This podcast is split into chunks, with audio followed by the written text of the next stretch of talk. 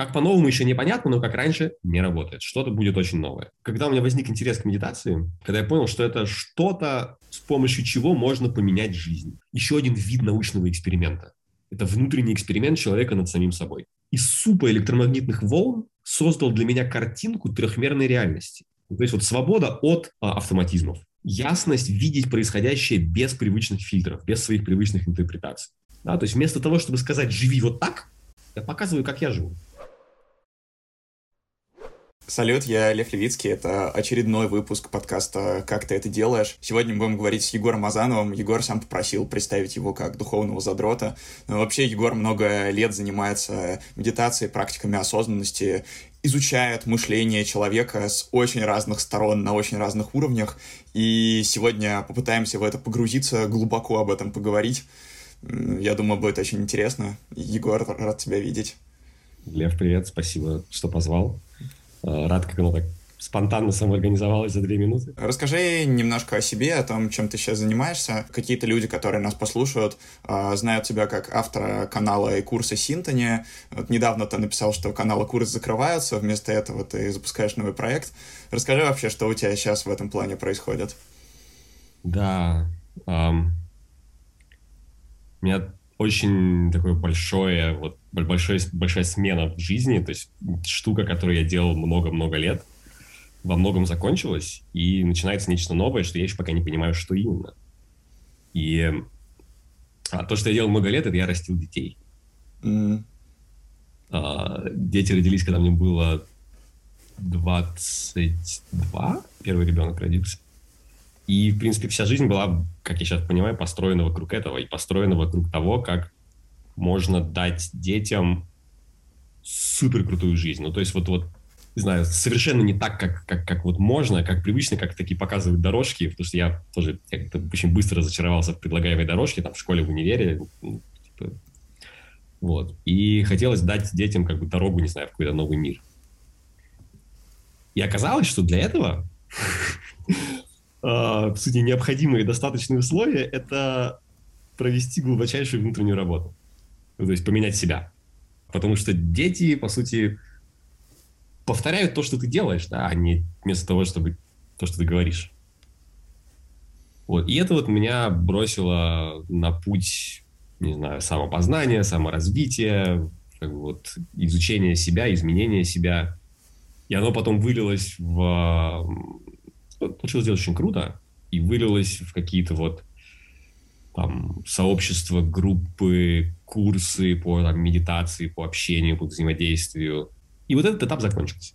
И там осталось после него какое-то количество артефактов, да, остались, э, вот у нас есть там сайт и канал, на котором какая-то библиотека материалов по медитации, а, которым, наверное, некая суть, это как можно получить максимально много за минимально короткое время, ну, то есть вот, вот реально очень глубоко на корню поменять свою жизнь, свое восприятие, э, там, способ взаимодействия с реальностью. Вот. И начинается нечто новое. Что я еще пока не знаю, что именно и к чему оно приведет, вот, но оно получило название «Клуб духовных задротов». И я первый раз в своей жизни я доволен какой-то э, ну, вот, названием, которое я могу себе дать. Духовный задрот. Um, идея здесь очень интересная. Знаешь, вот есть такая профессия в человеческом обществе домохозяйство. Mm-hmm. Она не очень признаваемая. То есть она не считается людьми за профессию. При этом это критический элемент инфраструктуры. Если мы сейчас перестанем делать домохозяйство, все человечество вымрет примерно через неделю. А, а оно не считается за профессию, оно не оплачивается. Человеческое общество его как бы вот постфактум обеспечивает. Ты имеешь в виду уход за домом, да? Уход за домом, да. Вот, вот, вот все, чтобы в доме было. Чтобы оно работало, чтобы была еда, чтобы было чисто, чтобы было там, mm-hmm. чтобы расписание работало, все вот это. И есть еще одна профессия, которая тоже вот не видится сейчас человеческим обществом. А, это профессия какого-нибудь вот исследователя новых образов жизни. Как можно mm-hmm. жить по-другому? Вот как, как жить, вот как мы живем понятно, да, у нас вот такая дорожка, вот такая дорожка, вот такая дорожка. А как можно жить по-другому, непонятно. И сейчас это особенно важно, потому что сейчас, ну, видно, вот мир меняется, что-то что резко меняется. И как раньше уже не работает. Как по-новому еще непонятно, но как раньше не работает. Что-то будет очень новое. Mm-hmm. И вот в этот момент как раз-таки вот эта профессия как бы вот исследователя, я ее назвал духовного задрота, она критически нужна, потому что эти люди, они, ну, я, другие такие, как я, что-то делают, они как бы нет. Как, как принято, мы не будем, мы попробуем по-новому. У нас на самом деле есть в обществе такие люди, это монахи, но это не совсем то, что нам сейчас нужно, да, они исследовали вот как можно там развить глубины своего сознания в отрыве от мира.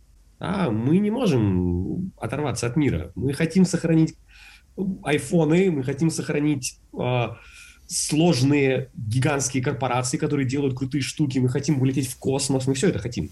При этом мы хотим жить дружно, мы хотим не драться, мы хотим быть счастливыми, мы хотим быть здоровыми, а мы хотим, чтобы у нас были с легкие свободные отношения с деньгами, с сексом, с властью. И вот тут-то нам нужны духовные задроты. Те люди, которые закопаются в эти штуки, реально дойдут до глубин возможного, до пределов возможного и расскажут, как это можно в себе. И вот этой профессии нет. В смысле, она есть, люди это делают. Я это делаю, я это делаю всю жизнь, потому что меня это просто дико прет. Но у нее нету явного и очевидного возврата. То есть она не встроена вот в цикл обмена ценностью. Mm-hmm. И вот духовным задротам приходится, чтобы обеспечивать себя, либо работать на какой-то еще работе, что отнимает время, и... либо заниматься созданием обучающих продуктов. Угу. Что кому-то нравится, мне, например, нет. И многим тоже нет. И, и вот сейчас, ну вот, не знаю, вся моя лента Фейсбука завалена, в том числе рекламой, как создать онлайн-школы, как создать онлайн-школы, как создать онлайн-школы, да, и вот, вот, вот с ковида все просто поперло. Я больше не хочу создавать обучающих продуктов, вот, но я захотел создать место, где люди, занимающиеся реально глубокими исследованиями, могут это делать для какой-то аудитории, которой это настолько интересно и полезно, вот сам процесс копания, без обучения, просто копание, просто вот исследование, настолько интересен и полезен, что эта аудитория готова платить какие-то деньги. 5 тысяч рублей в месяц за то, чтобы mm-hmm. бориться в этом пространстве очень круто, на самом деле, и очень сильно откликается а, вот именно насчет этого выделения отдельной профессии, потому что я, сколько себя помню, мне тоже всегда было очень интересно, во-первых, исследовать свое мышление, во-вторых, вот думать, а что если я сейчас какую-нибудь новую практику сделаю, а, к чему это приведет, к каким изменениям. Я как-то это все делал, причем это было все фоном, там, параллельно с работой, с чем-то еще, а сейчас я понимаю, что, ну, возможно, у меня профессия, возможно, может, это правда ужасно интересно, и на самом деле заглядывать внутрь себя себя — это одна из самых интересных вещей, которые, на мой взгляд, вообще есть в этом мире. Вот заглядывать в себя и заглядывать в мир вокруг, э, и все это как-то пытаться осознавать место, место в мире, э, где я, где мир, как это все комбинируется. Фантастически интересно, прям очень да. откликнулись твои слова.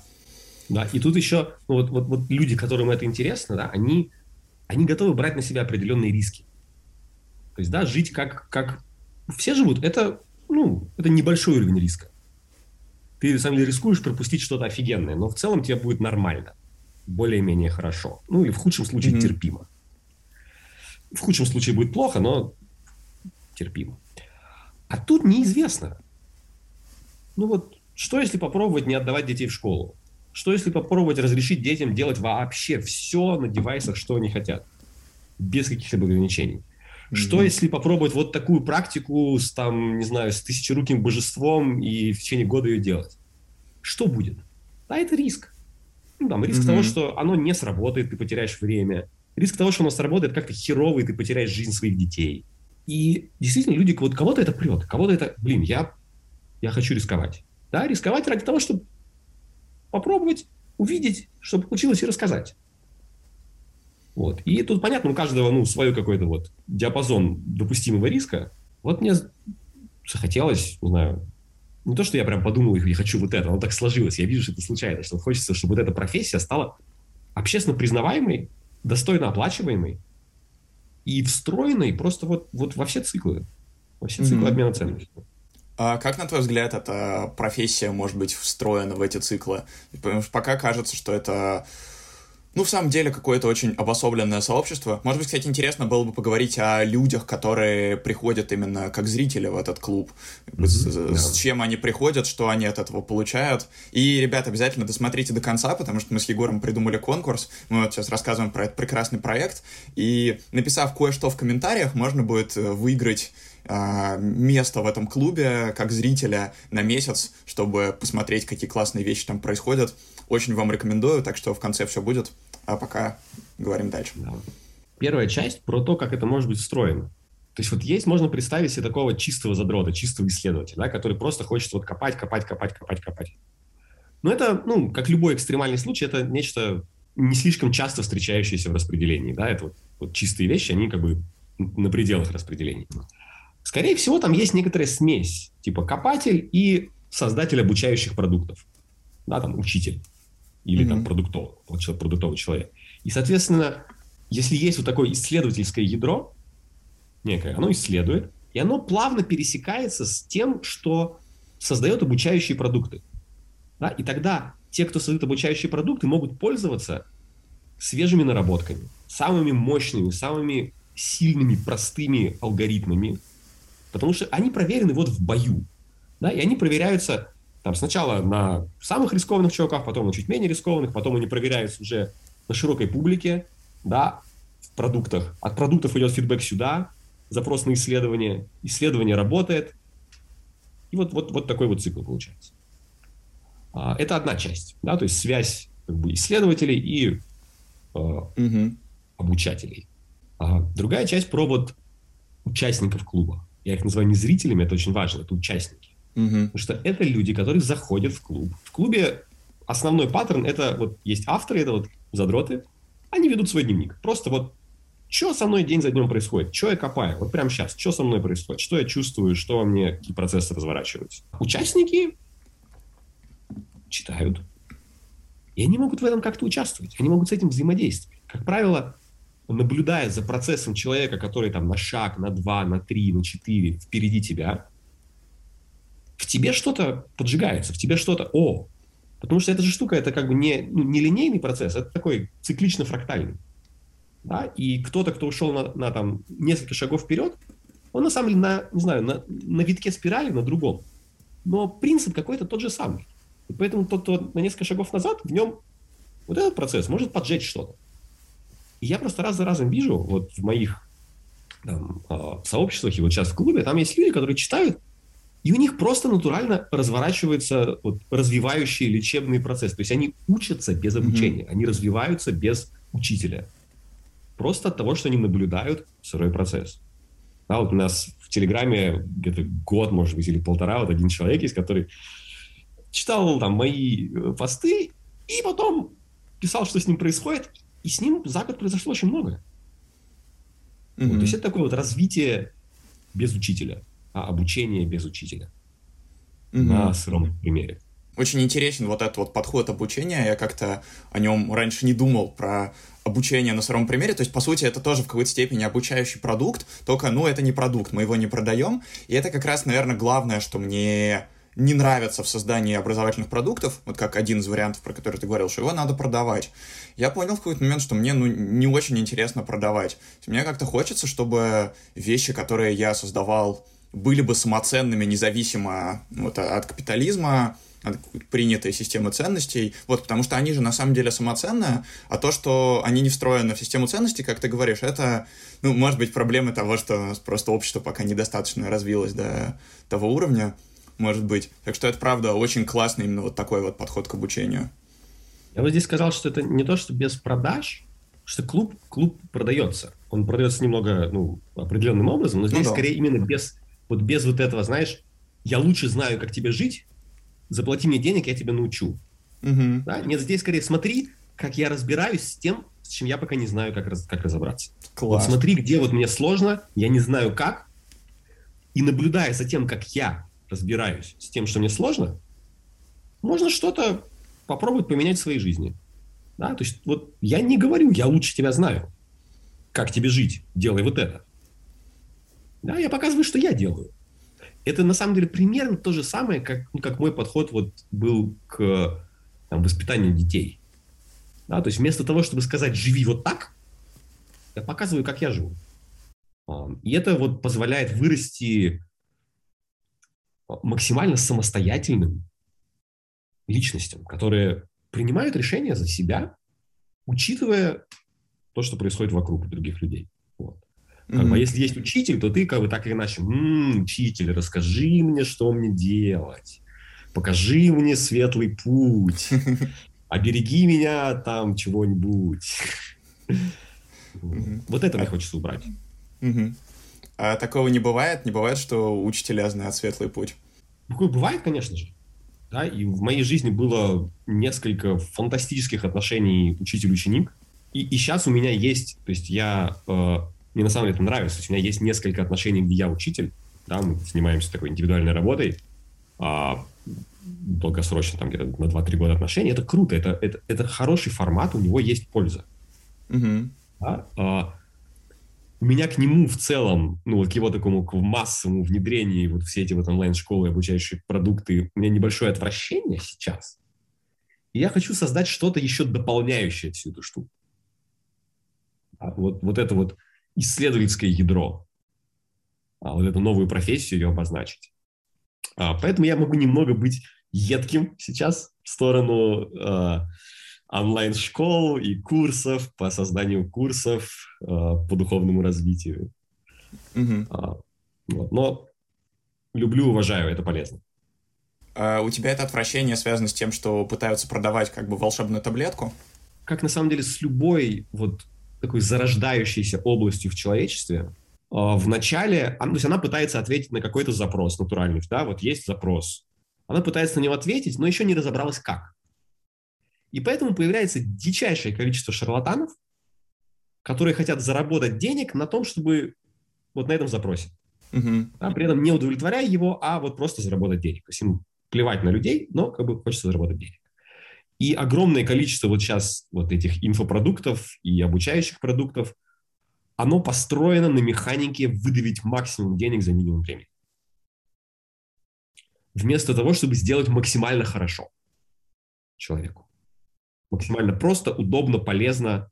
Вот это, на самом деле, вот эту часть, как, как сделать максимально просто, удобно и полезно за минимальное время с минимальным вложением, вот эту часть решает исследовательское ядро. Да, потому что ну, на себе, на своем личном примере. Да. И вот этого не хватает сейчас в обучающих продуктах. И когда оно появится, то люди натурально выберут это. Они mm-hmm. попробуют, потыкаются в шарлатанство, потыкаются в шарлатанство, типа, ой, ну, это ваша медитация, это ваша эзотерика, это ваше саморазвитие, херь какая-то, но Потому что сейчас недостаточно реально крутых, реально работающих вещей. Когда они, их будет больше, люди, о, круто, работает, работает, работает, работает, работает, поехали. Знаешь, хочется поговорить вот как раз про эти работающие вещи, но сначала хочу тоже небольшой комментарий дать от себя. А, для меня вот этот вот э, подход, о котором ты сейчас сказал, напоминает очень сильно мой собственный путь к психотерапии, потому что я помню, когда я пришел к первому психотерапевту, у меня правда было ощущение, расскажите, что мне делать с моей жизнью, а, вот я не знаю, типа, я, я, хочу, я очень хотел получить алгоритм, типа, делай 1, 2, 3, 4, 5, и будет тебе счастье. Именно поэтому, например, вот я хочу сделать видос про то, почему не работает тайм-менеджмент, потому что книжки по тайм-менеджменту — это как раз такие волшебные таблетки, где говорят «делай раз, два, три, четыре, пять», а вообще-то, если человек пришел к необходимости заняться тайм-менеджментом, значит, он чего-то не успевает, а, значит, ему плохо, и он как-то к этому пришел, и лучше попробовать понять, как он к этому пришел. И вот сейчас я сам смотрю на психотерапию как на... Не как на то, скажите мне, пожалуйста, доктор, что мне делать, выпишите три таблетки, и я стану счастливым, а как на то, что вот есть какая-то непонятная штука, давайте вместе на нее посмотрим, может быть, что-нибудь из нее вытащим. Что у меня, во мне очень прям сильно твой подход откликается. Давай, да, наверное, попробуем поговорить про вот эти вот работающие вещи. Ты сказал, что они какие-то есть, пока их мало, но если ты их видишь, э, ты расскажи про них, пожалуйста.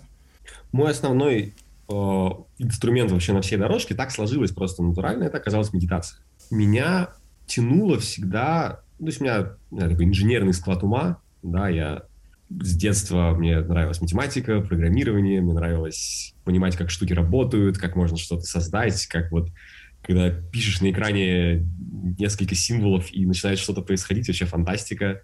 Когда у меня возник интерес к медитации, когда я понял, что это что-то, с помощью чего можно поменять жизнь в сторону хорошо, а, неопределяемого хорошо, но хорошо. А, я начал копать, я начал вот, ну, там сначала практиковать что-то, что попалось на глаза, я начал читать книжки, я подсел на Amazon, и меня начал вот как-то склонять в сторону такого вот инженерного, прагматичного подхода, где ты не просто вот сидишь, и у тебя есть там что-то, ты наблюдаешь за дыханием, и что-то может быть случиться. Где есть некая карта, по которой ты можешь идти, где есть как бы предсказания что может меняться. И есть практики, которые помогают тебе наиболее оптимально пройти каждый вот шажочек карты. И вот я начал это копать, и оказалось, вот по мере, чем, чем глубже я копался, тем более мощные и глубокие карты мне открывались. И вот оказалось, что эволюция, доступная человеку, невообразимо превышает то, что вот есть в каком-то публичном сознании. Кем можно стать, как можно mm-hmm. себя хорошо чувствовать, насколько свободным и счастливым можно быть просто каждый день. И все это не более чем инженерная задача. И, и как бы решаемая инженерная задача. Это, это задача не уровня, как полететь на Марс сейчас. Да, это, это задача уровня, как сделать кресло самому. Вот так. Mm-hmm. В принципе, любой человек, вообще любой человек на планете сейчас может самостоятельно с помощью интернета решить задачу, как собрать кресло. Даже если нет никаких навыков вот, работы с деревом. И задача сделать себя свободным, счастливым, не страдать, э, там, открытым, цельным внутри, без там, конфликтов внутренних, вот, с, там, с интегрированной личностью, чувствовать вдохновение и зов жизни. Это решаемая инженерная задача. В процессе еще оказывается, что ну, вот, достаточно очевидно, что люди в принципе устроены одинаково. Ну, у нас есть скелет, угу. да, у нас есть вот мышцы, у нас есть ДНК. И то же самое с психологией, нашей, с нашей психологией, с нашим внутренним миром, там тоже есть некие вот одинаковые принципы устройства. Допустим, наше такое внешнее устройство описывает там, биология и другие подобные там, смежные науки, то наше внутреннее устройство описывает то, что мы называем эзотерикой. Там тут карты, там точно такое же, там, не знаю, карта скелета, там как бы куда можно нажать, чтобы что-то поменялось, да, вот все вот эти слова про чакры и так далее, это, это оно, это просто карта внутреннего мира, которая делает предсказания иногда, да, у которой есть как бы стадии развития, которая делает предсказания, и можно вот что-то что нажать, и что-то поменяется. Я вот почувствовал какой-то прям вкус к этим всем картам, и только мне дай вот какую-нибудь карту, дай мне покопать, и ну, не просто карту, а это с практикой, да, вот, что делать. Mm-hmm. Например, вот есть э, одна очень забавная и на самом деле офигенно полезная карта, с которой я столкнулся, она называется э, в оригинале Open Heart Booming Model, э, или сейчас, может быть, как-то чуть по-другому. В общем, это мы называем модель Буми. Она описывает часть вот, энергетической системы человека, часть системы чакр. 13 чакр, которые находятся отсюда до там, нескольких метров над головой. Каждая такая штука, на самом деле, это некий набор ощущений в опыте. То есть это вот посмотришь сюда и почувствуешь что-то. И вот это оно. И потом, если ты сделаешь что-то с, вот с тем, что ты чувствуешь, к тебе нечто поменяется. Да, у тебя станет чище взгляд, свободнее выбор, mm-hmm. а, станет меньше а, там, возникающего шума, станет меньше автоматизмов и что-то, что-то, что-то так дальше. Вот. И я увидел эту карту, и там, значит, практики, которые предлагали делать, это такой вот вариант тибетского буддизма. Там нужно петь мантры, там нужно делать визуализации, там нужно э, делать то, что называется гуру-йога, окей, мне понравилась модель, мне понравилось, что там дали статистику. Типа вот за X времени у такого-то процента людей происходит mm-hmm. то, что называется открываются буми. То есть это меняется. Вау, статистика. Блин, офигеть. Я такой, ну, ну, ну супер, давайте попробуем. Давайте просто я на год вот возьму эту штуку и попробую, и посмотрим, что получится. А, и там за год или за полтора или что-то, вот я дошел до там, важного чекпоинта на по этой модели, там открылись вот эти 13 буми. Я говорю, fuck my life, так это, это же работает, и это реально mm-hmm. круто, это реально меняет жизнь. То есть моя жизнь бытовая, вот мое взаимодействие с людьми, тут я себя чувствую, конечно, поменялось. Дальше, э, параллельно даже с этим, я начал пробовать, то есть вокруг была группа людей, которым я предлагал попробовать то же самое. Начали уже курсы собирать. Э, и оно начало для людей срабатывать. И мы начали пробовать находить вот какие-то практики, виды практик и алгоритмы, которые применимы в нашем локальном контексте. Вот в контексте Москвы, предпринимателей, mm-hmm. технарей, а, инженеров, э, которым, ну, слово алгоритм больше нравится, чем слово гуру-йога.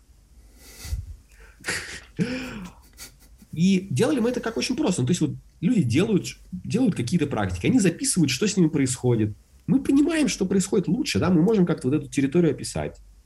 А, мы пробуем подобрать какие-то, не знаю, вот какие-то практики из всего своего арсенала, которые могут максимально эффективно повлиять на следующий шаг.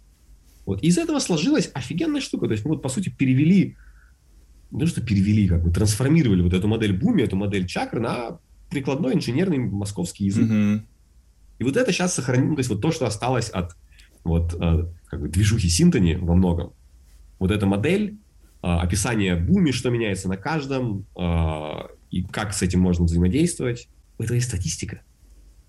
Да, то есть это, это штука, которая дает, ну, как бы, предсказание, за какое время ты можешь получить результат. Это результат реально мощный. А, и, и он на самом деле не всем нужен. Угу. То есть ну, не всем нужно и хочется сильно поменять свою жизнь. Кому-то нужно чуть-чуть, и это нормально. А, а какой вот этот вот мощный результат? А, свобода, ясность, ясность, свобода, счастье и вдохновение, если так описать. То есть вот свобода от а, автоматизмов. Угу. Ясность видеть происходящее без привычных фильтров, без своих привычных интерпретаций. Счастье от контакта с тем, что есть прямо сейчас. Да, вот не избегание текущего момента. Даже счастье от контакта с неприятными ощущениями. И вдохновение как такое следствие очень глубокого контакта с реальностью, где я вот чувствую какую-то, ну вот, связь с чем-то большим, что меня куда-то зовет, что меня вдохновляет на что-то. Угу. Вот. И вот это результат вот продвижения по модели Буми. А, там, открыть 13 Буми у человека, кому это надо, займет год. Практики по там, 30 минут в день. Это сумасшедшие изменения. И больше ничего не надо. Не надо там ретритов, не надо чего-то. Это не всем надо, потому что это очень сильно поменяет жизнь. Угу. Это приведет к тому, что придется, скорее всего, поменять многие социальные связи, включая, это вызовет, ну там, не знаю, а, сложности в отношениях с партнером, потому что захочется по-новому одному, а другому, возможно, захочется по-старому, и надо будет как-то вот передоговариваться. Вот. А, то есть это не, не для всех, не универсальная таблетка, но для кого-то она обалденно работает. И вот в этом, мне кажется, прикол вот, вот реальных вот исследователей, да, чтобы взять что-то, довести это до какого-то предела, увидеть, как это можно перевести на локальный контекст и кому это может быть надо. Угу. Ну, то есть, например, не знаю, штуки типа Headspace это такой типа one size fits all для всех. Супер, круто. Это очень полезно. Но если надо реально глубоко, то нужен очень кастомный путь. Модель Буми одна из таких штук. Она не является ответом на все вопросы. Она является ответом на, может быть, парочку вопросов. Вопрос, который я не могу не задать в связи с этим. Вот у нас сейчас есть в обществе такое, с одной стороны, очень большое увлечение доказательным всем, то есть у нас много-много данных, много-много исследований, и, ну, по-хорошему, э, все, все теории надо подтверждать исследованиями, вот. И с другой стороны, я вижу очень большой тренд как раз на то, что люди обращаются к духовным практикам, к буддизму. Очень многие, кстати, вот технологические предприниматели, которых я знаю, они очень уважают буддизм, хотя, казалось бы, это такая нерациональная штука. Как это вообще друг с другом стыкуется? У меня есть свой ответ на это, но мне очень интересно послушать твой, где вот с одной стороны наука, а с другой стороны чакры, и как это все подружить. Для меня это, на самом деле, тот же самый принцип. Он просто по-другому немножко применяется. То есть это, это экспериментальное исследование, где сам человек является ну, как бы инструментом и объектом исследования. Mm-hmm. Да, и ставит на себе эксперимент самим же собой и просто что-то делает. Вот как-то, там, не знаю, допустим, практика определенной медитации – это вот так вот настроить инструмент, да, вот такие вот параметры эксперимента. Вот я вот так вот сейчас буду на себя смотреть и замерять, что происходит. И дальше я замеряю и записываю наблюдение. И вот у меня получается такой типа эксперимент, где n равно одному. Uh-huh. Да, то есть вот есть одна штука. Дальше я могу, допустим, найти людей, которые делают что-то такое же, что-то похожее, ту же практику, например, и точно так же они записывают результаты своих экспериментов. И получится уже эксперимент, где n равно чему-то, большему одного. И если наши результаты в чем-то совпадают, мы можем выделить это зерно, и вот получится уже, ну, эм, что-то экспериментально работающее. Да? То есть вот тут еще, понятно, до научного, где должно быть серьезно построенное как бы исследование с большим количеством далеко, но это такая, знаешь, гаражная экспериментация для меня. Угу. Получится на коленке собрать работающую штуку или нет? Получится потом собрать, собрать ее копию у кого-то еще или нет? Да? если получается собрать, там, не знаю, вот, допустим, для меня, если я что-то попробовал, и потом по результатам этого получилось, не знаю, у 20 людей собрать что-то похожее, круто, все. Для меня вот эта часть выполнена. Дальше, вот если, опять же, появится в обществе такая признаваемая профессия вот этих вот значит, духовных задротов-исследователей, дальше эти данные можно будет использовать для того, чтобы сформулировать и построить э, эксперименты, которые могут быть приняты научным сообществом. И это очень важно, это очень круто. Mm-hmm. Между прочим, про модель Буми. А, я периодически пробовал вот находить какую-то связь с, э, там, с более научным лабораторным сообществом, чтобы проверить. Да? Но мы делали даже один экспериментик. Мы, а, в общем, там есть вид медитации, где я вниманием прохожу по буме. То есть вот, вот, вот по этим значит, чакрам от 1 до 13. И я был в лаборатории у ребят там на физтехе, у которых какой-то очень многоканальный ЭЭГ. Ну, и снимали данные. И очень четкий паттерн того, как оно меняется. Очень разное состояние, стабильное состояние мозга на каждом. То есть у буми, у этих вот чакр, которые как-то чувствуются внутри, есть внешние корреляции. И такого будет больше. Мы, мы, мы это все узнаем. Да, вот, mm-hmm. э, мне кажется, здесь важным реально внедрить вот эту вот еще одну, еще один вид научного эксперимента. Это внутренний эксперимент человека над самим собой. И буддизм вот это про это. Буддизм именно это. И это устоявшаяся традиция, там проделали много-много раз вот эти эксперименты. Они, может быть, недостаточно круто сейчас переведены на локальные контексты, вот, на наш текущий мир. Тем не менее, круто. Вот. И кажется, что можно лучше. И в этом мне видится там, часть своей работы, действительно перевести на вот тот язык, которым люди прямо сейчас говорят, о чем они думают, что они делают. Ну, кстати, если взять ту же медитацию, например, а, она же 20 лет назад была тоже такой весьма эзотерической штукой. Сейчас а, ее исследования подтвердили и вообще много чем. И в среднем, ну, я думаю, уже ни у кого нет сомнений, что медитация работает. Э, много кто подтвердил. Есть тот же Headspace, который на а, современный, который в современном контексте про это говорит. Есть другие сервисы, вот, так что медитация за последние 20-30 лет как раз прошла этот путь, который сейчас, может быть, начинает вот то, о чем мы говорим. Да, и, и это же случится со словами типа чакры, энергетическая система, просветление, душа и все вот это. То есть все mm-hmm. это – это некий технический язык, вот эти все слова, а, которым описывается ну вот то, как можно что-то с собой делать. Это просто технические термины, mm-hmm. у которых есть а, если закопаться достаточно глубоко и найти реально качественные источники, а не шарлатанов, которых 95%, в которых есть совершенно четкие, вот, э, там, четкие соответствующие им штуки в непосредственном опыте. Чем больше людей проделают вот эту вот, вот эту вот работу экспериментальную над собой, да, и станет больше, мы их потом просто померяем другими способами, научным способом. И эти слова обретут реально научные корреляции. Я этому дам, не знаю, лет 10-15, наверное, максимум мы получим, получим научное подтверждение существования души. То есть вот то, что, вот то, что в опыте людей, вот то, что мистические традиции называют словом душа, что бы это ни было, с точки зрения антологии, похер на самом деле, вот сейчас, да, но это нечто, существующее в опыте. Неважно, как это в устройстве мира. Это что-то можно почувствовать. Мы получим этому научные корреляции. Ребят, если вы из 2035-го, напишите в комментариях, э, поняли мы это или нет. Если вы из 2021, 22, 23, пишите, что вы вообще думаете на эту тему и сможем ли мы научно понять, что такое душа. А у меня тут есть такой интересный вопрос, над которым я тоже много думал. Как тебе кажется, откуда вообще появился вот такой большой запрос на изучение себя, на изучение мышления? Я интуитивно чувствую, что он сейчас явно есть, и я чувствую, что он растет, что он сформировался в последние годы. Вот интересно порассуждать о том, откуда он появился. Мне кажется, это такой глобальный запрос, то есть планетарного масштаба.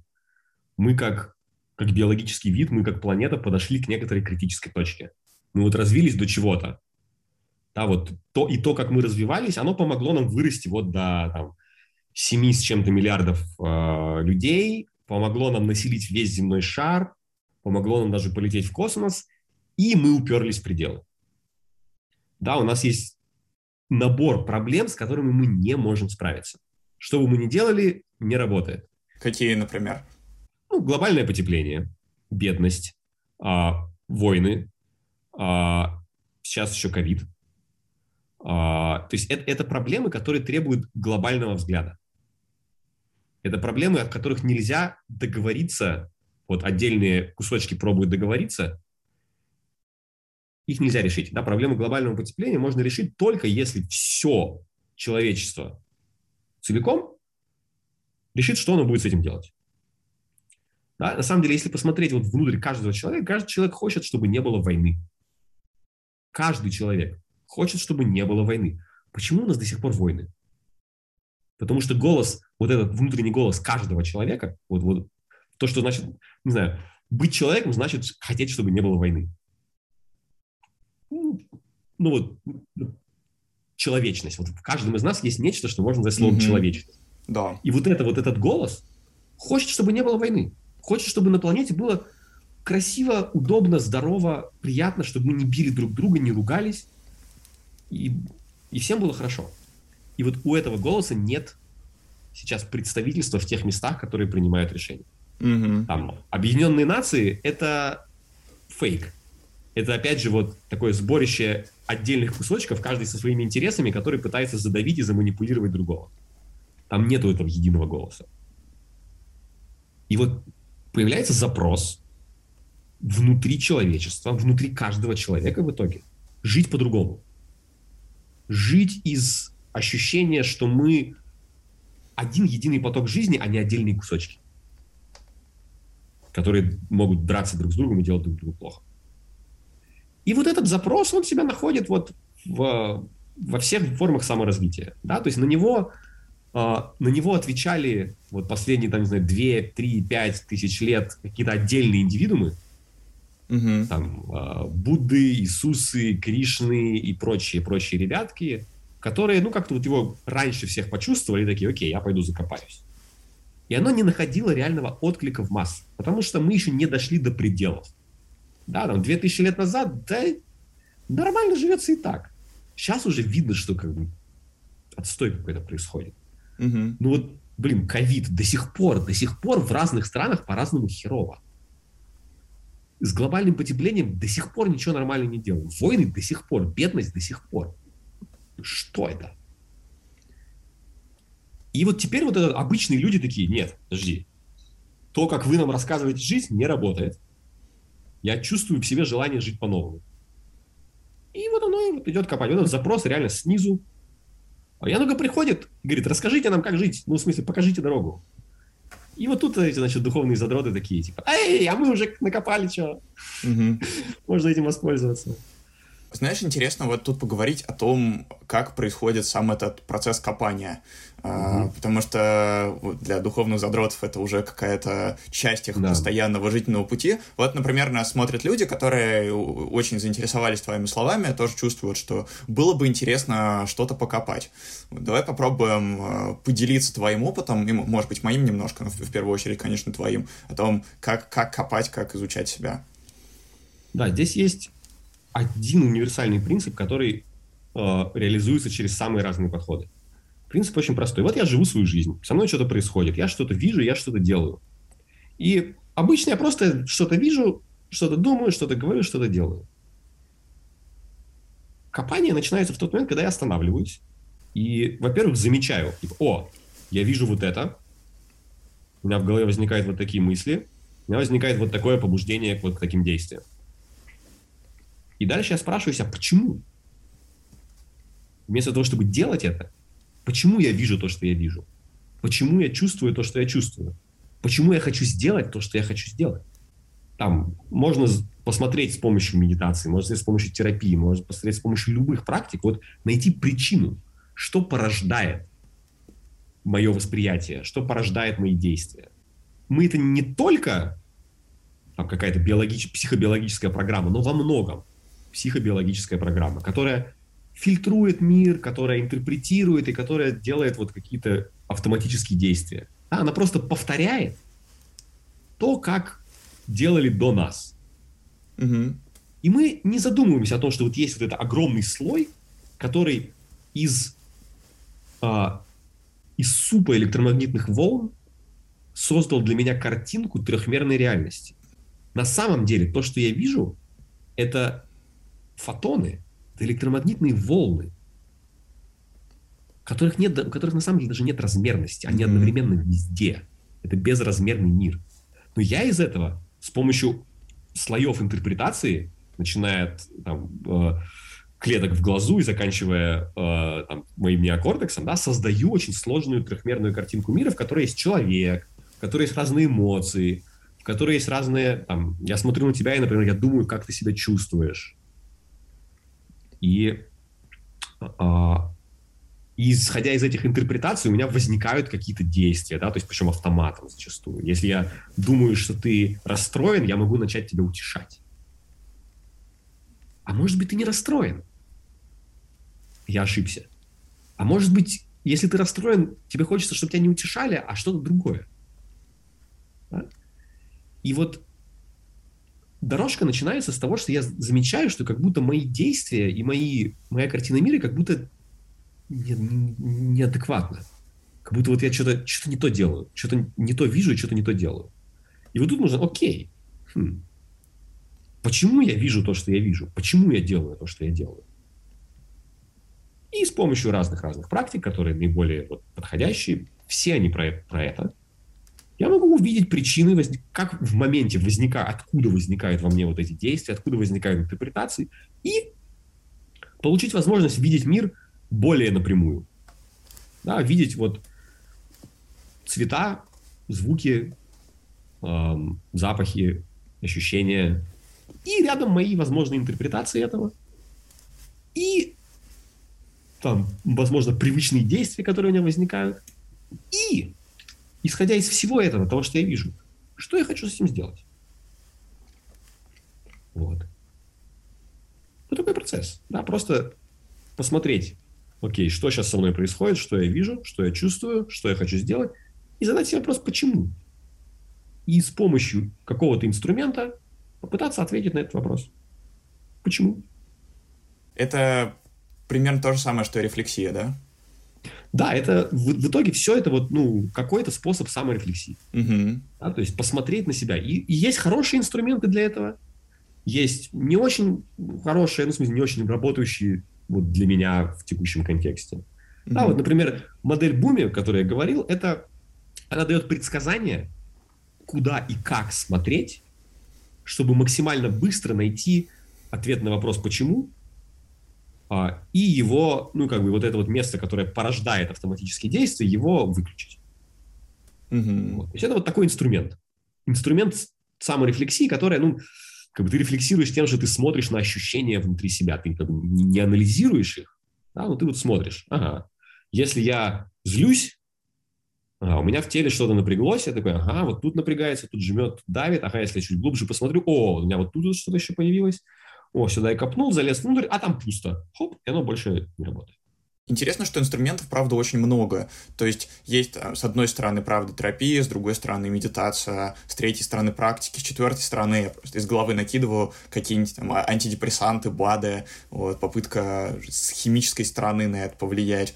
Вот. То есть кажется, что чем больше я пытаюсь понять вообще э, человеческое мышление, тем больше я восхищаюсь тем, как там все сложно, взаимосвязано и разносторонне устроено, и что, правда, э, можно с очень разных сторон заходить и по очень разным путям идти. И это как будто много-много таких дорог, много-много точек входа, которые, в принципе, все в каком-то правильном направлении. Да, да, да, это действительно многоразмерная, невообразимо сложная, прекрасная Моего мозга не хватает, чтобы его объять. Совершенно не хватает. Я в последнее время это замечаю. Я постоянно поражаюсь, насколько микроскопический мой мозг, чтобы понять все это. И, и поражаюсь. И это так круто. И, и действительно, ну, нету для этой вот суперсложной красивой штуки одной правильной дорожки. Она, в смысле, целиком она одна, но на ней столько-столько тропинок и переплетений. Здорово наблюдать, не знаю, как вот каждый человек находит вот, вот, вот, вот, вот это свое. Действительно, вот еще, еще чем хорош наш текущий мир, и что вот он позволяет, да, это ну, интернет. Это возможность получить доступ к любой информации, к любым дорожкам и собрать свое уникальное. Да, там, mm-hmm. Тысячу лет назад ты, если тебе повезло, ты нашел какого-то мастера, и ну, ты делаешь то, что мастер говорит. Сейчас можно их пачками пробовать. И да, у этого есть опасность, что я как бы буду, ну вот, духовный супермаркет, да, я тут немножко поел, тут немножко поел, тут немножко поел, тут немножко поел, и ничего не происходит. Ну, да, есть такая опасность, но есть возможность.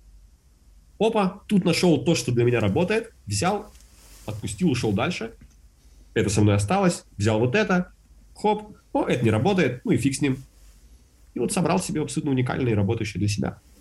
Я как раз, да, думал э, в связи со всякими волшебными таблетками, э, системами, которые предлагаются для того, чтобы резко взять и улучшить жизнь, к тому, что каждый человек в итоге создает свою систему. С тем же тайм-менеджментом, например, ну, у каждого человека, который прошел этот путь из глубинных потребностей, из э, обращения внутрь себя, у него в итоге складывается своя какая-то система, которая будет для него работать, и вот она будет работать, потому что она внедрена на глубинном уровне, а не попытка что-то внешнее навесить, что в итоге слетает просто из-за автоматизмов. Вот. Так что то, каждый человек как будто бы идет к своей такой таблетке, сам ее создает для себя. И это очень, очень интересно. Это очень интересно. И своим примером вдохновляет тех, кто рядом. И показывает, что вот можно как-то по-другому. Показывает, что для, что для меня сработало. И где этим можно воспользоваться, как этим можно воспользоваться. Вот. И так оно mm-hmm. просто расползается с дикой скоростью, на самом деле. То есть мы сейчас, мы сейчас в начале экспоненты. Да, а, да, да. И да. как бы ее вот а, вверх случится скоро, и это будет невероятно. Это как, как Ваня Замесин где-то писал, что осознанность — это вирус, который скоро захватит всю планету. Вот, мне очень понравилось да. такое сравнение.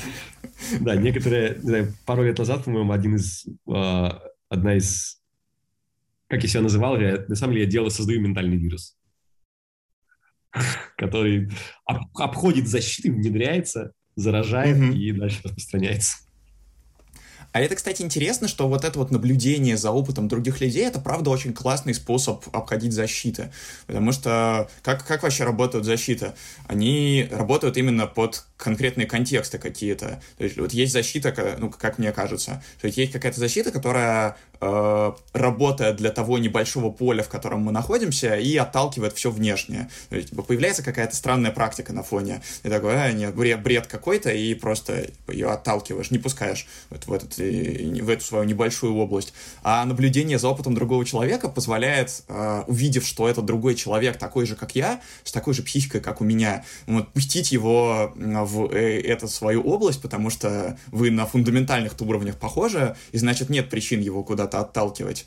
Ну, и опять же, человек, который говорит, э, я, я буддист, я каждый день смотрю на чакры, его, ну, сознание, скорее всего, защиты захотят оттолкнуть, что это что-то чужеродное. А человека, который говорит, смотри, я такой же, как ты, я пытаюсь с такими-то вещами справиться, и для этого я сейчас делаю вот так. Вот это способ обходить защиты, по-моему, очень крутой. Я прям сейчас в моменте это осознал, решил поделиться. Да, тут, тут еще есть, есть вот э, еще один момент здесь, то, что а, вот есть практики, которые позволяют обойти защиты.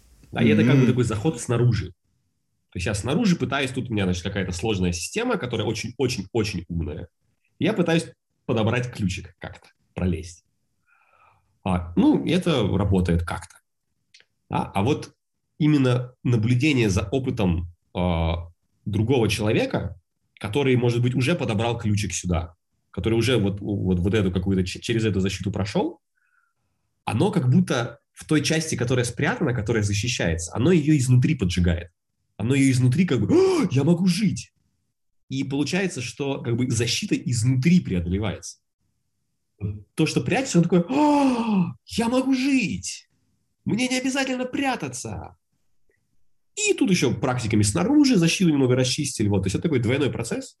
Вот, и я это в себе отлично ну, замечаю, то есть как э, самый большой эффект от э, моих учителей был не в том, что они мне дали практики, не в том, что они мне дали советы, был в том, что я просто рядом с ними был, и это во мне изнутри что-то поджигало. У меня внутри что-то вот начинало вылезать из меня.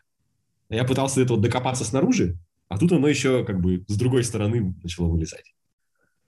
Мне кажется, тут очень мощная еще часть в том, что мы очень много всего невербального считываем, и вот это вот, правда, какая-то такая ну, как мне в целом кажется, что любое обучение — это про передачу каких-то правильных программ. И вот так вот мы эти программы невербально считываем, как раз обходя наши эти сознательные защиты, которые сомневаются. В общем, да, абсолютно с тобой согласен. Да, это такой, как бы, ну, цельным пакетом. И это такое ощущение, типа, о, так можно? Вау! А я не знал, спасибо, что показали. Теперь я просто знаю, что так можно. И мне на самом деле, может быть, больше ничего не надо. А что это за ощущение? Оно исходит вот из той самой человечности, о которой мы говорили? Оно исходит из разрешения быть. Ну, то есть вот э, мы себе, большинство страдания, которые мы испытываем, это то, что мы не разрешаем каким-то частям себя быть. Говорим, нет, ты плохая часть. Мы тебя спрячем подальше. И вот вокруг нее выстраивается защита. У этого есть понятная эволюционная функция. Да, если бы мы, ну, то есть мы себя цивилизовали, мы себя ограничили, допустим, в проявлениях агрессии. Да, и мы смогли построить это общество. Супер. Теперь, опять же, мы уперлись в то, что вот запрещение каких-то частей в себе создает больше проблем, чем сами эти части. И мы пробуем их как бы интегрировать. Да, вот это работа с тенью, да, это то, что мы все прячем. Интеграция тени – это освободить часть и найти ей место в целом, найти место вот в едином организме, встроить полезным образом систему. И есть люди, которые более целые внутри, которые меньше прячут, которые э, разрешили быть большему числу частей себя. И оказываясь рядом с таким человеком, допустим, я в себе прячу какой-то ну, там Э, проявление злости. Да? И оказываюсь рядом с человеком и вижу, как он разрешает злости быть, и это делает хорошо. То есть, когда она своевременно, в, с нужной интенсивностью, ради, э, там, с добрыми намерениями, злость делает хорошо. Если, наоборот, не проявить злость, это сделает хуже. И вот я вижу, как человек это делает, такой, вау, моя сама часть, вот то, что я прячу в себе, сама злость, и я с тобой, так можно? Ух ты! И дальше мне будет гораздо проще попробовать здоровым образом проявить злость. Потому что у меня теперь есть пример. У меня не было примера того, как можно здоровым образом проявлять злость. Меня, мне говорили, допустим, не злись. Злиться плохо. Я такой, ну окей, что, сказали, спрячу.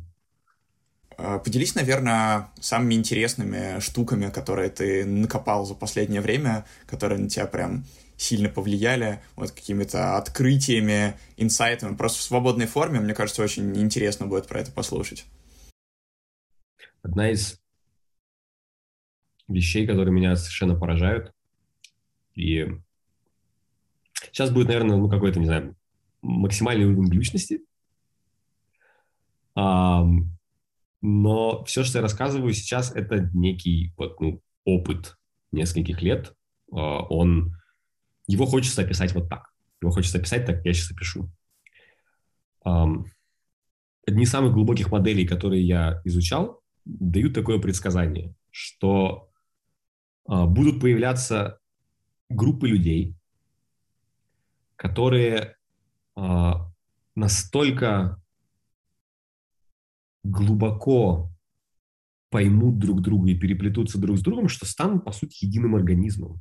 Они будут двигаться без какой-то внешней координации очень синхронно, как, ну вот, э, как мои пальцы двигаются, да, то есть там есть какая-то вроде бы координация, но они двигаются, и клетки, делают, клетки ведут очень синхронную работу. И появятся группы таких людей. И эти группы начнут чувствовать, как будто их нечто населяет. Вот какое-то большее сознание. Это была, с тех пор, как я это узнал, на самом деле еще до того, как я это узнал, это была некая моя мечта. Вот исследовать вот это. То есть это, ну, это какой-то сумасшедший скачок эволюции – это как скачок от одноклеточных к многоклеточным организмам. А, вот такой, не знаю, мультичеловек. А, и у меня были сначала пиковые опыты подобного. Там, в первую очередь, вот э, в семье с, с Катей, с моим партнером.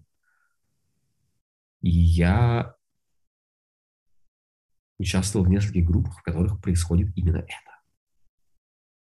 И самое, вот, вот самое удивительное, не то, что группа складывается в нечто вот, вот такое единое, синхронное, а то, что туда приходит что-то, я не знаю, как это написать, что-то резко большее, у которого чего есть своя воля, свое сознание, и оно может населить вот эту группу людей и вести их в каком-то направлении. И для меня это, то есть, опять же, следующий шаг, который предсказывает модель, это то, что вот такие группы, это как бы а, прототипчики для того, чтобы все человечество почувствовало себя таким единым организмом, с единым сознанием, с единой волей и ходило как одно живое существо на этой планете. А, предсказывают, что это случится в какие-то вот там ближайшие сотни лет. Mm-hmm. Это а, глубочайшая эзотерика, то есть это такое, знаешь, ну вот э, книги, которые это описывают, это уровня, не знаю, э, текстбуков по квантовой физике. Ну, справедливости ради, если посмотреть на сложные книжки по квантовой физике, там тоже очень эзотерические штуки, которые очень сложно понять. Именно, именно. И, то есть я э, отношусь к подобным штукам с большой долей скептицизма, но при этом с большой долей доверия, потому что ну, предыдущие предсказания работали. Угу. И то, с чем я работаю сейчас, мне помогают вот эти модели, мне помогают, ну, как бы, навигировать свой опыт. Вот. И, в общем, для меня это самое вот удивительное место исследований, как группа становится единым организмом, который населяет что-то большее. Это совершенно фантастическое ощущение, то есть это ощущение какой-то такой любви, преданности и вот именно вот к этой сущности, которая тебя населяет. То есть прям а, и так хорошо, и, и это хорошо, которое не парализует, она наоборот возбуждает делать очень хорошее в мире. Вот, то есть это, ну, есть, знаешь, можно себе представить какой-нибудь там культ, куда ты попадаешь, и все, и ты теперь пропал для мира, и ты вот единственное, что ты делаешь, это привлекаешь новых людей в культ. Это очевидная хрень. Если такое со мной начнет происходить, ну, то есть я, я надеюсь, что я это максимально быстро замечу, или мне об mm-hmm. этом скажут. Вот здесь другое, здесь оно наоборот, оно, оно побуждает быть хорошим и делать хорошо. И оно пробует это делать вот через ну, совершенно новый инструмент, через многоклеточного человека. А, угу. Вот. У тебя есть какое-то понимание, как стать частью такого организма? Да. Um, это требует достаточно большой внутренней свободы и такой прозрачности. А, то есть вот реально видеть, что все происходит, иметь возможность свободно называть то, что происходит, а, даже, ну, как бы вот, особенно то, что очень не хочется называть, да, то есть есть какие-то части в нас, которые хочется спрятать или пожадничать ими. Вот. И вот когда люди собираются и как будто очень глубоко синхронизируются друг с другом, вот таким образом, да, то есть на самом деле, ну, наши клетки, например, они очень честные, они не врут друг другу они максимально честно и точно обмениваются информацией, что сейчас происходит, и постоянно. То есть там количество циклов обратной связи невообразимое. И вот если люди собираются в такую группу и начинают максимально плотно, честно, прозрачно обмениваться текущим сырым опытом, такое начинает случаться. Давай еще какими-нибудь открытиями попробуем поделиться. Мне очень интересно было сейчас это, вот это открытие такое, которое я сейчас сказал, такое, ну, практическое в моей жизни, в смысле, это то, что я делаю. Я могу рассказать э, штучку, которую, с, э, которую я не делаю, но это забавное предсказание вот той же самой, допустим, модели. Оно просто mm-hmm. супер смешное, оно супер глючное, и на самом деле, не знаю, оно тоже как-то укладывается в общую картину мира многих из нас, как мне кажется. Это про жизни вне Солнечной системы а, и про место Земли в общем процессе. вот в нашей галактической mm-hmm. жизни. Так. А, это будет супер глючно, но почему бы нет? Мне старшие товарищи предлагали говорить самые глючные вещи и смотреть, кто и как откликнется. Um, если представить себе нашу галактику, на самом деле, ну, как живой организм, как что-то вот с там, своими циклами, своими ритмами, своим восприятием. Да, внутри есть клеточки, звездные системы, внутри клеточек звездных систем есть свои, там, не знаю, белки, планеты. И Земля некая особенная планета. А на ней зародилась биологическая жизнь. Другой такой жизни мы пока не нашли. Мы не увидели нигде биологической жизни. Мы, может быть, нашли какие-то следы внутри Солнечной системы, но это куда более простая биологическая жизнь. Говорят, что жизни на самом деле в галактике очень много, только она не научилась жить в биологии. Она не научилась вот, то есть она умеет жить вот в тех самых знаю, тонких мирах, в, внутри, вот, в мирах сознания, в мирах душ. А, и Земля — это галактический эксперимент о том, можно ли построить, а, биологи, вырастить биологическую жизнь, которая сама себя не убьет. И если это получится, то другие цивилизации, которые этого пока не умеют, они, о, так можно. И тоже смогут как бы материализоваться. Да, таких экспериментов, как говорят, то есть это, ну, за что купил, зато продаю. А, говорят их сколько-то, не очень много. Земля один из них. И вот для меня, чем для меня цена вот, это, вот, это, вот эта модель, это предсказание, это дает совершенно невероятный смысл всему тому, что мы сейчас как цивилизация делаем. Мы пытаемся пройти через вот такое бутылочное горлышко, да, мы пытаемся себя на самом деле не уничтожить. У нас есть столько способов себя уничтожить сейчас.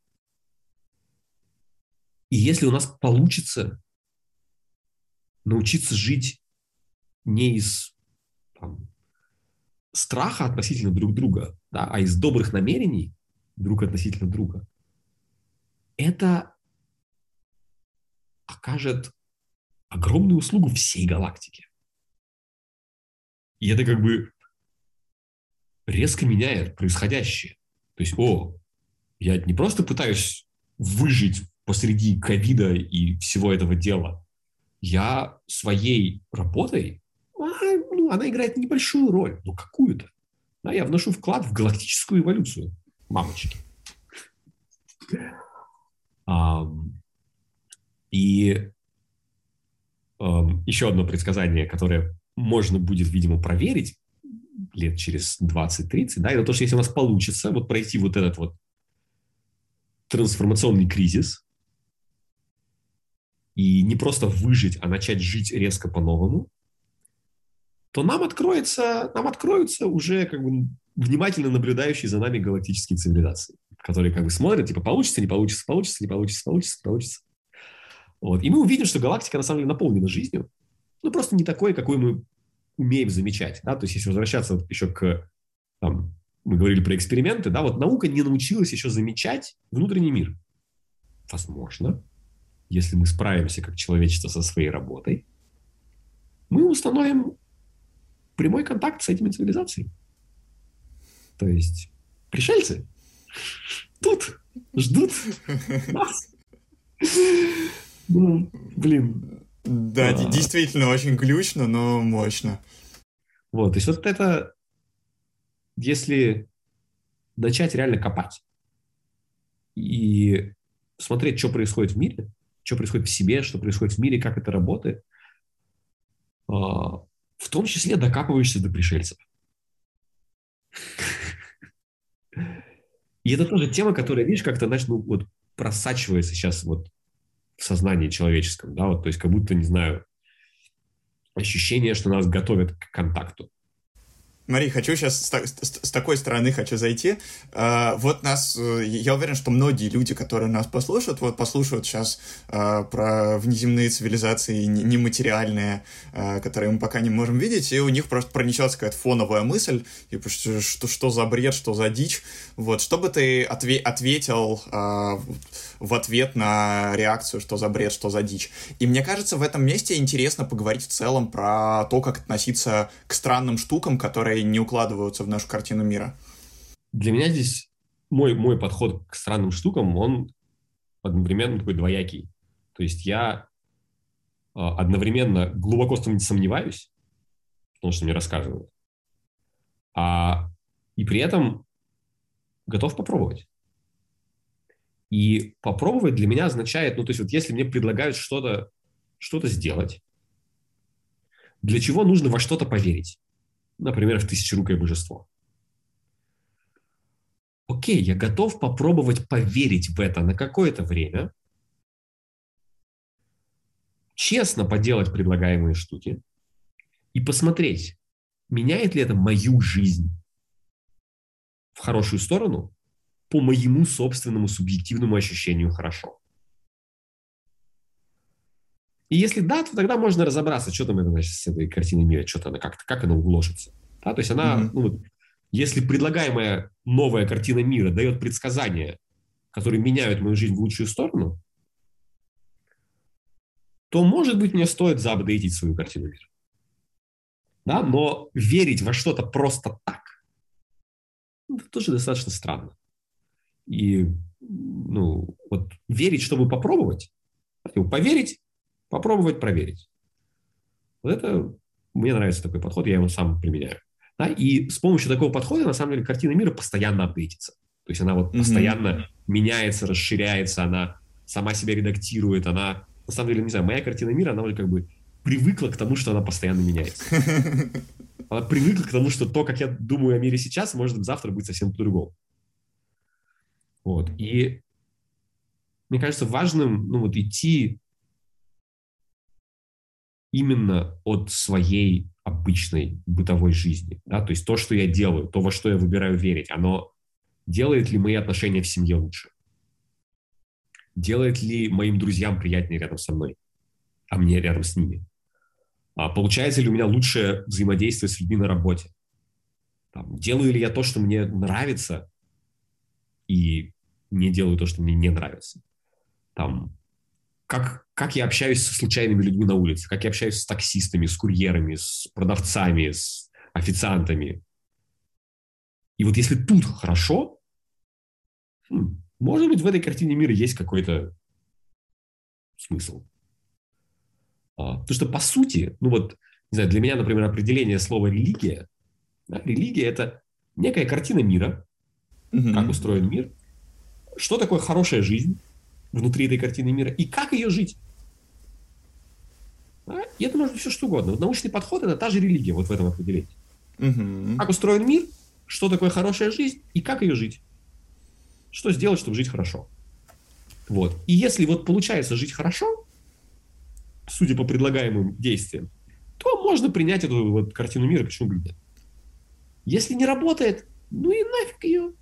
Мне сейчас подумалось, что, например, верить в тысячерукое божество и верить в то, что детей нужно наказывать ремнем, это на самом деле очень похожие штуки. То есть это вера в какую-то установку. Вот, только в одном случае она кажется типа, у, дичь, а в другом случае, типа, о, наши предки так делали, э, проверено временем, давайте делать дальше.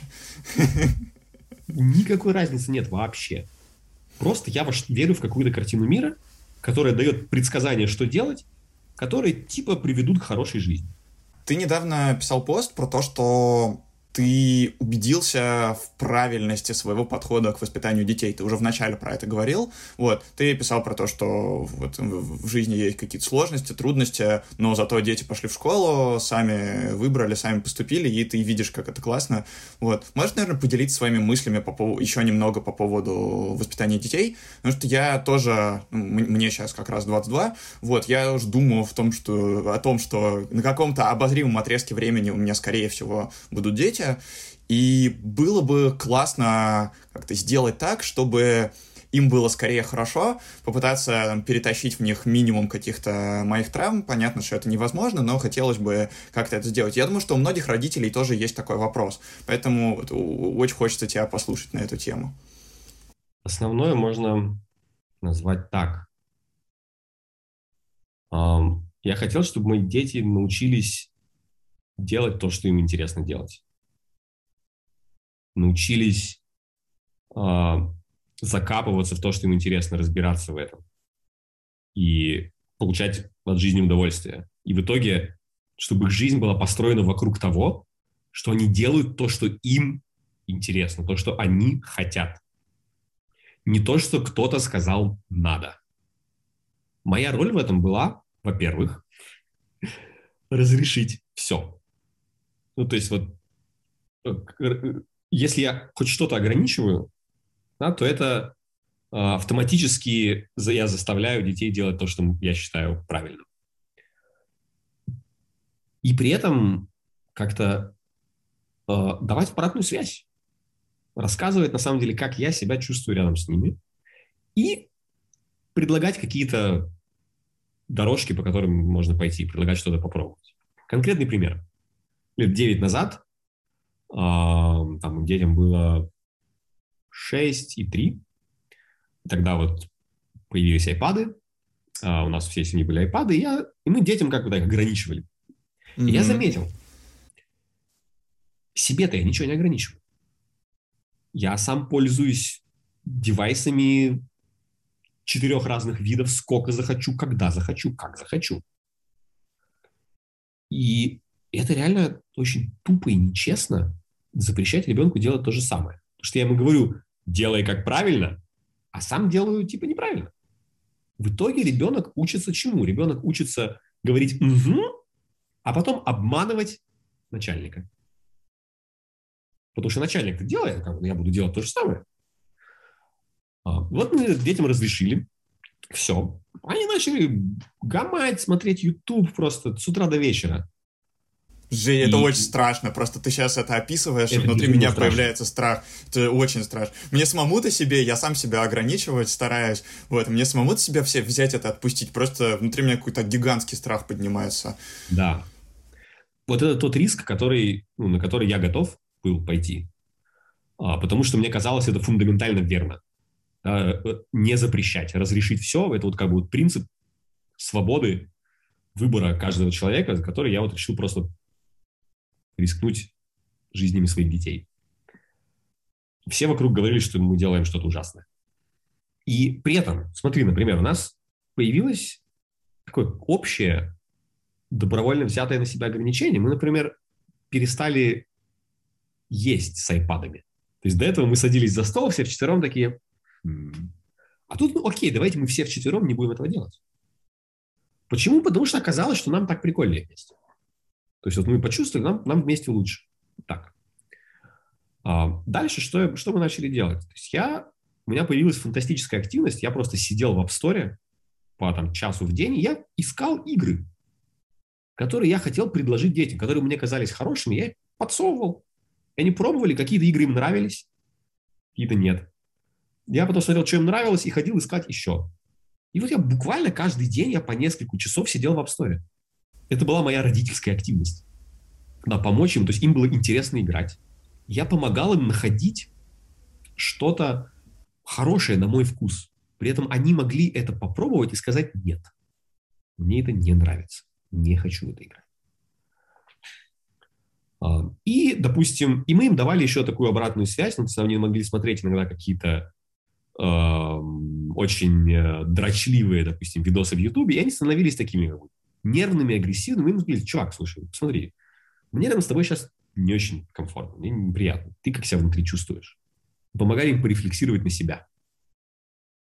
Ой, что-то мне на самом деле тоже как-то не по себе, я как-то себя вот странно и дергаюсь. Говорю, смотри, это возможно из-за того, что ты смотришь вот эти видео.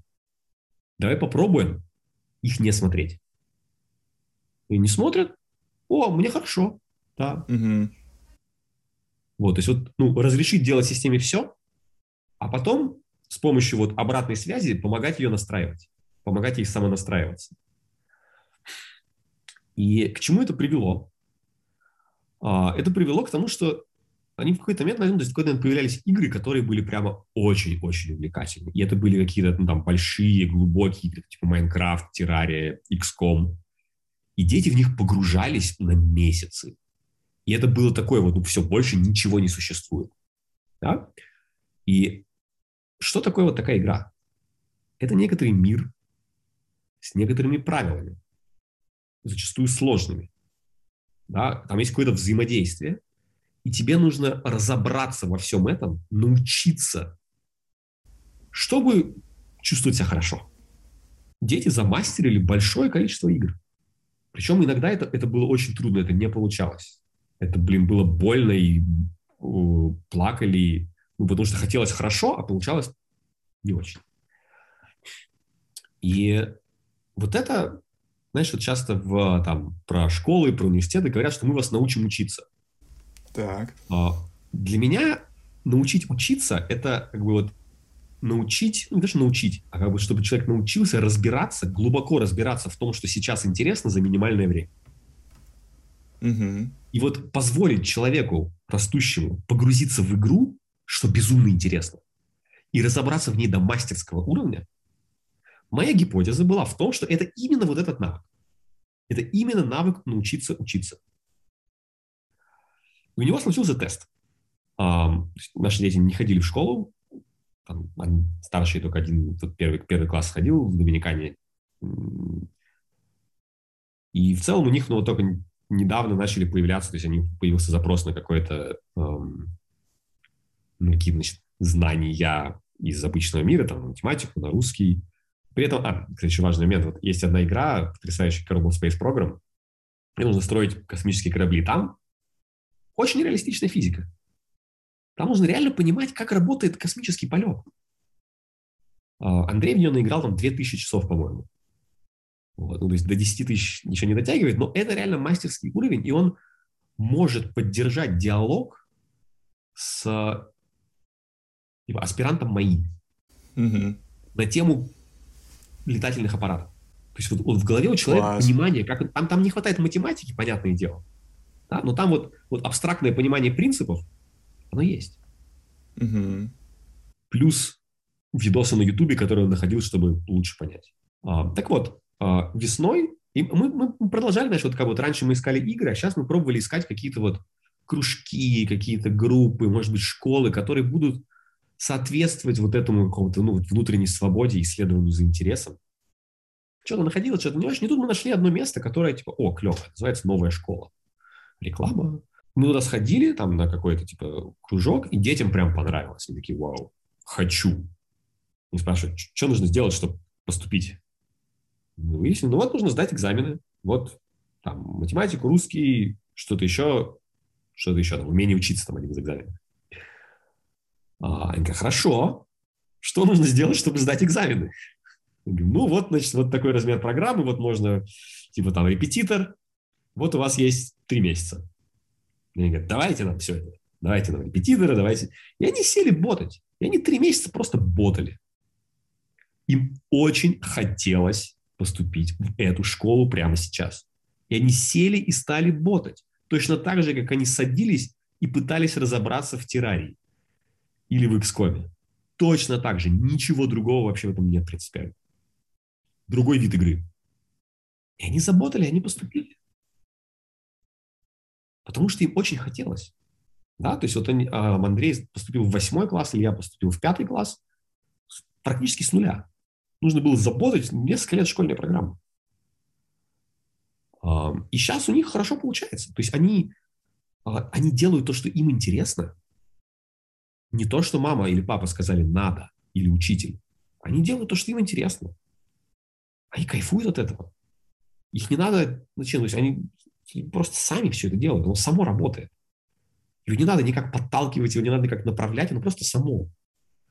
И это фантастически удобно для родителей, когда самостоятельно... Вот Илья, например, ему э, в пятом классе, да, он сам разобрался, как ездить на метро, сам разобрался, как ездить на автобусе, он там ну, купил себе карту «тройка», а, вот, он ездит, значит, со своим самокатом в метро, ну, просто сам. Он, он выбрал не ездить на такси, а ездить на метро, потому что это будет дешевле, сам.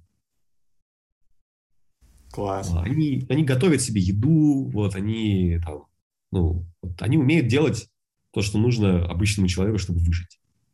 И вот они еще умеют делать то, что им, то, что им нравится. Да? И я, я верю, что если им вдруг перестанет нравиться в этой школе, они скажут, все, хватит, я наигрался.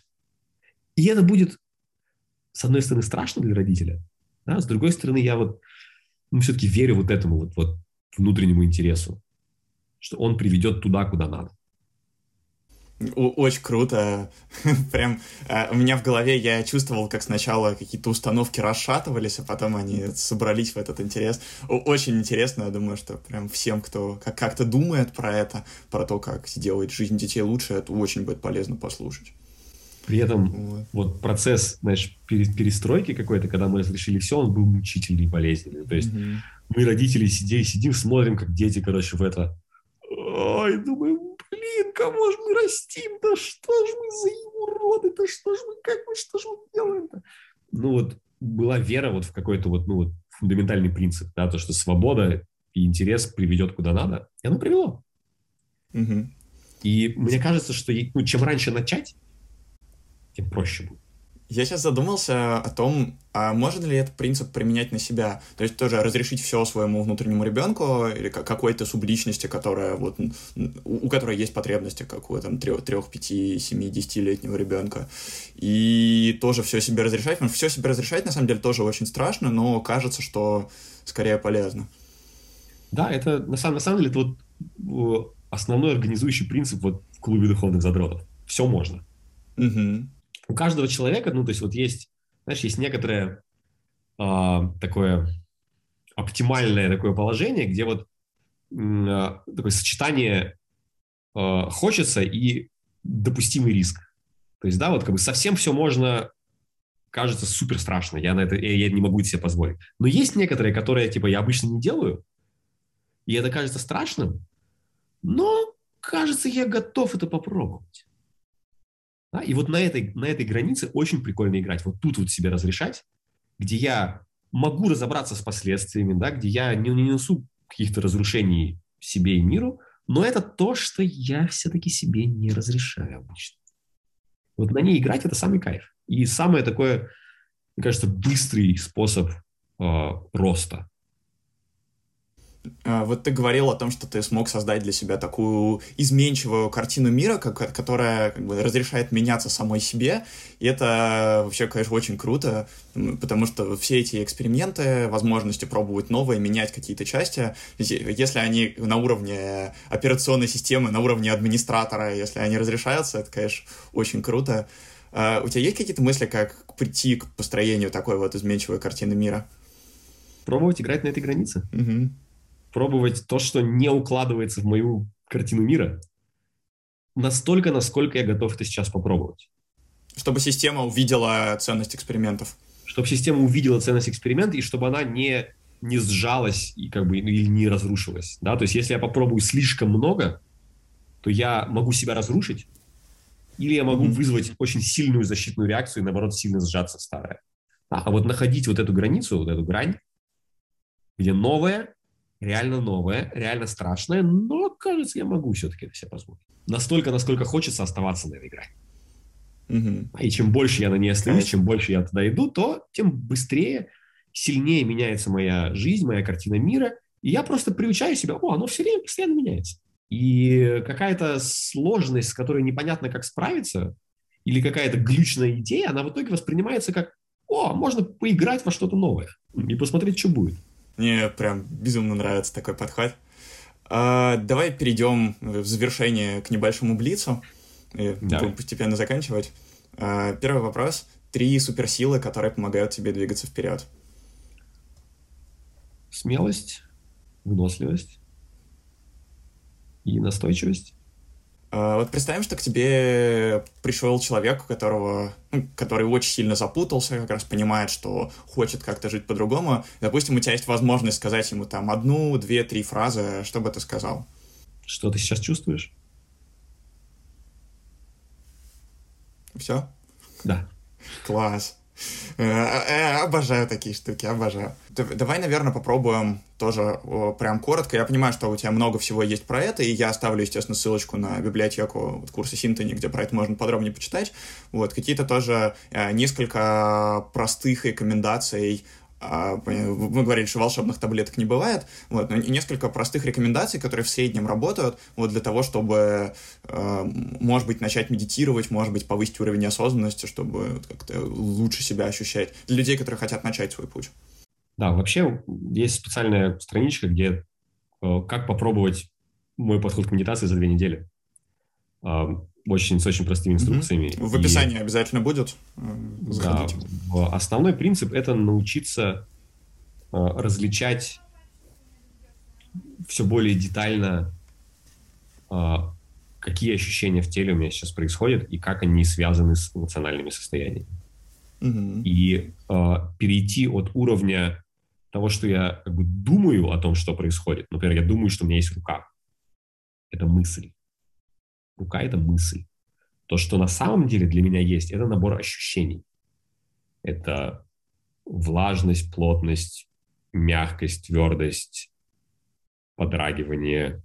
Вот это рука. А то, что я думаю, это ну, вот, вот что-то. И вот научиться видеть вот это, и научиться видеть, как а, ощущения, вот эти простые ощущения в теле связаны с моими эмоциональными состояниями. Это 50% пользы, которые можно получить на этом пути. Класс. Мне очень нравится. А, о чем ты мечтаешь? Чтобы человечество обрело единый голос. Хорошо. И последний вопрос. Что важно? Важно жить. Важно жить большой буквы. Хорошо.